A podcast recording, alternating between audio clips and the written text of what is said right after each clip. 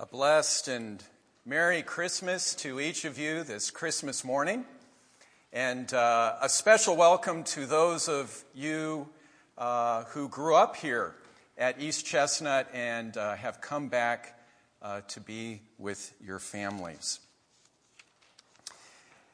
You know, uh, Christmas falls on a Sunday every several years.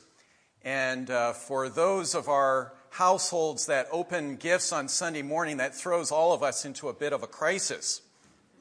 I'm glad you've all uh, weathered that one.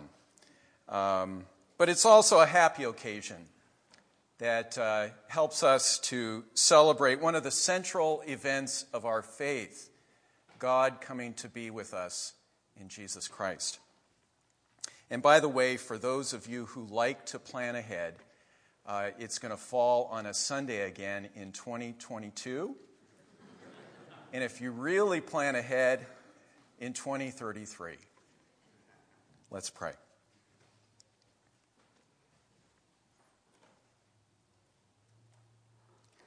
Dear God, on this glorious morning, we ask for and we welcome a fresh anointing of your Holy Spirit as we contemplate this astonishing story of how you came, how you chose to come to be with us in a vulnerable child. And we pray this morning not just for new wisdom or, or new insight about this story, but we pray to be able to fall more deeply in love with you. and to participate more fully in the flow of your love to those around us.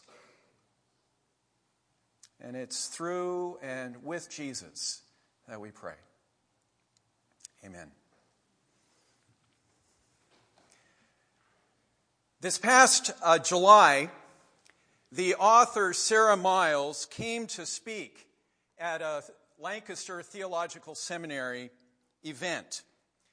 And I went to hear her because I'd read her most wonderful book, Take This Bread.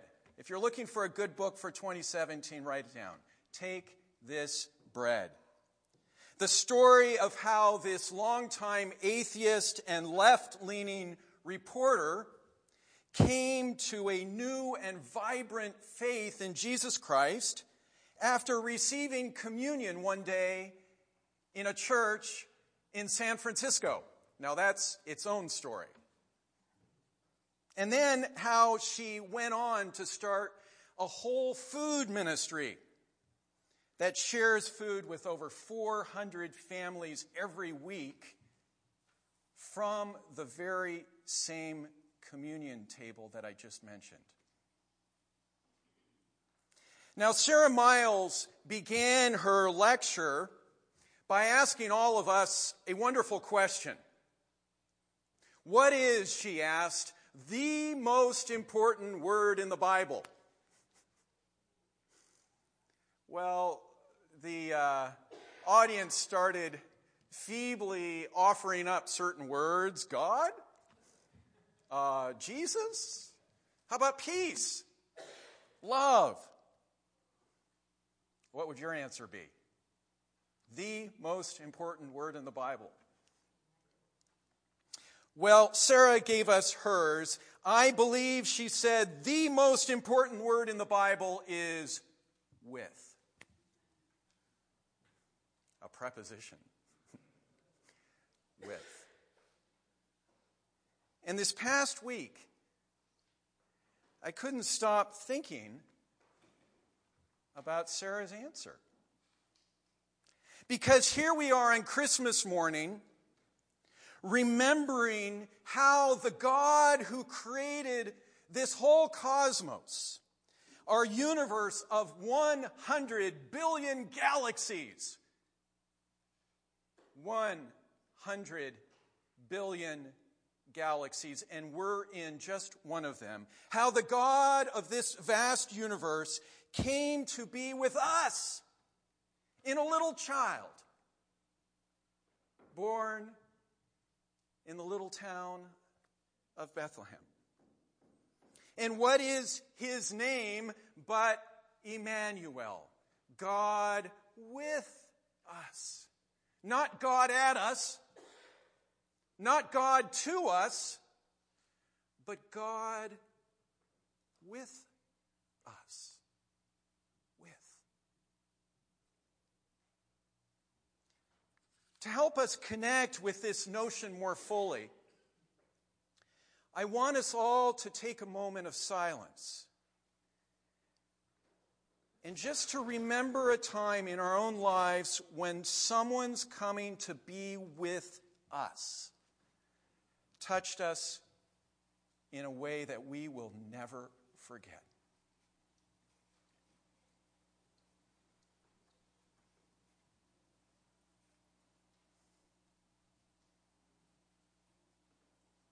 Maybe bringing us a warm meal after a surgery or the arrival of a child.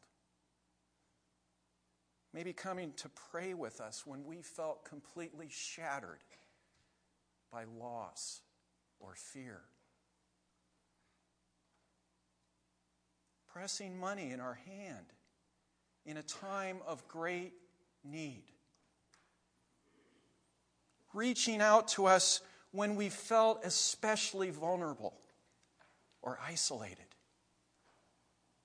You see, dear friends, experiences like this help to show us that in our hour of need, there is nothing, nothing, nothing like someone coming to be with us.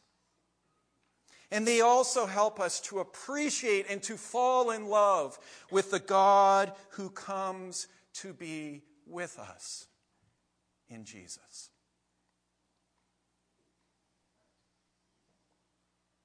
You see, for centuries,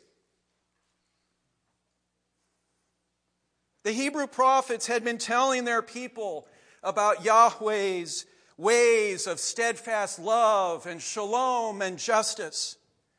But God's ways are so contrary to the empire's ways of greed and violence that they need to actually be touched and to be seen and to be physically experienced in order to be believed. Only embodiment, incarnation, can rescue God's liberating ways from being dismissed, set aside as sheer fantasy, utopianism,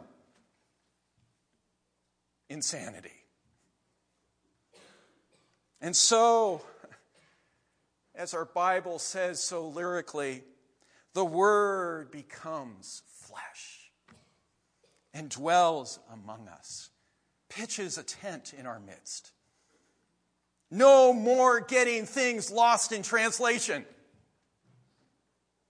God is now embedded among us in the vulnerable child of a poor peasant woman laid in a manger in a forgotten corner of the Roman Empire.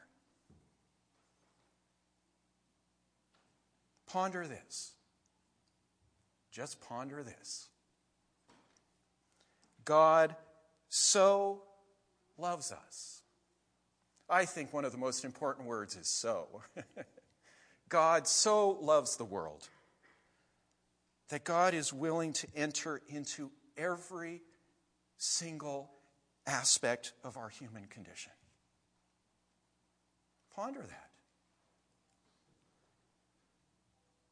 The warmth of Joseph's arms, yes. The nourishment of Mary's breasts, yes. But also the extreme vulnerability of sleeping in a cold stable.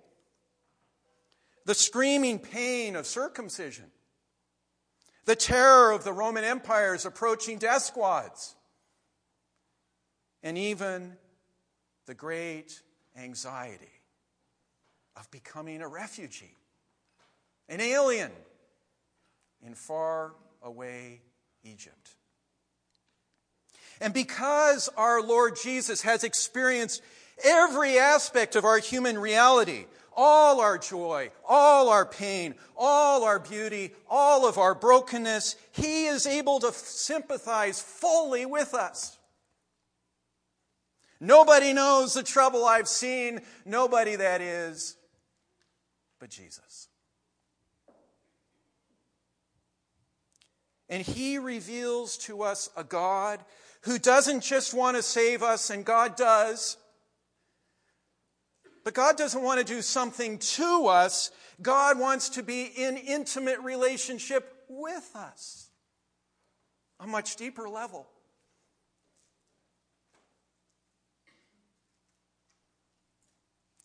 Indeed, after the resurrection, what are Jesus' final words?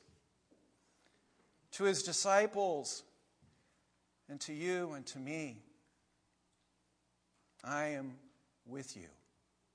I am with you always. I am with you always to the end of the age.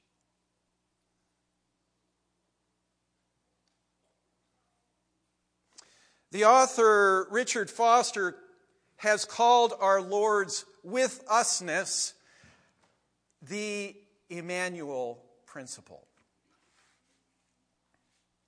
the Emmanuel principle. And this past week, it's been a joy to think about all the ways that this Emmanuel principle, this embodied withness, withness is happening here at East Chestnut. Caroling last Sunday for our neighbors and those in prison.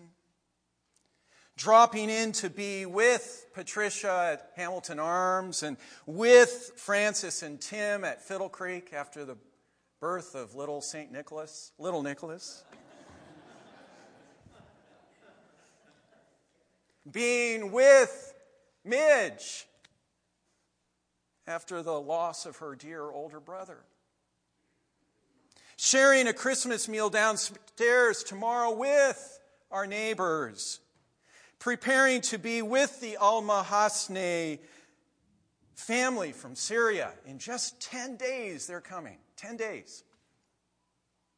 And in four weeks, being with women and children at the YWCA's winter shelter. And dear friends, one of you donated your bed frame so that Debbie can sleep in a unbroken bed. I hope one of you can still be with her in offering your pickup, your van, or your hatchback sometime this week so that she doesn't have to sleep on a broken bed as she's been doing for months.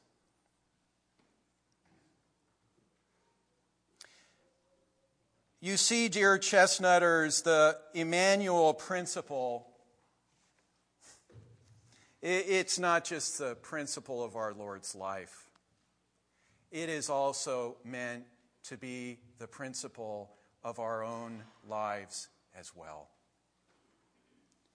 And so this morning, let us each receive this word with and carry it into this new and incredibly and politically uncertain year before us. With. In fact, if someone asks you at the office or school this next week what you got for Christmas, you can tell them, I got a preposition with. Carry it with you into this year. As neighbors and parents and colleagues and classmates, let us ask ourselves this coming year are we trying to do things to others? Are we trying to do things for others? Or are we trying to do things with them? In fact, I think that's a pretty good question for pastors as well, don't you think? Are we trying to do things at our people, for our people, or with you? Good question. You know, one last intriguing thing that Sara Miles said in her lecture doing things to others, doing stuff for them, I think she said this out of experience. She says it invariably leads to burnout. Only doing things with, with others is ultimately sustainable. So, friends, in our increasingly virtual reality world, in our world of proliferating fake news stories, you and me showing up to be with others physically is still the most precious gift that we can give to any other human being. The most precious gift. And why do we keep on showing up to be with others? Because God did. Amen.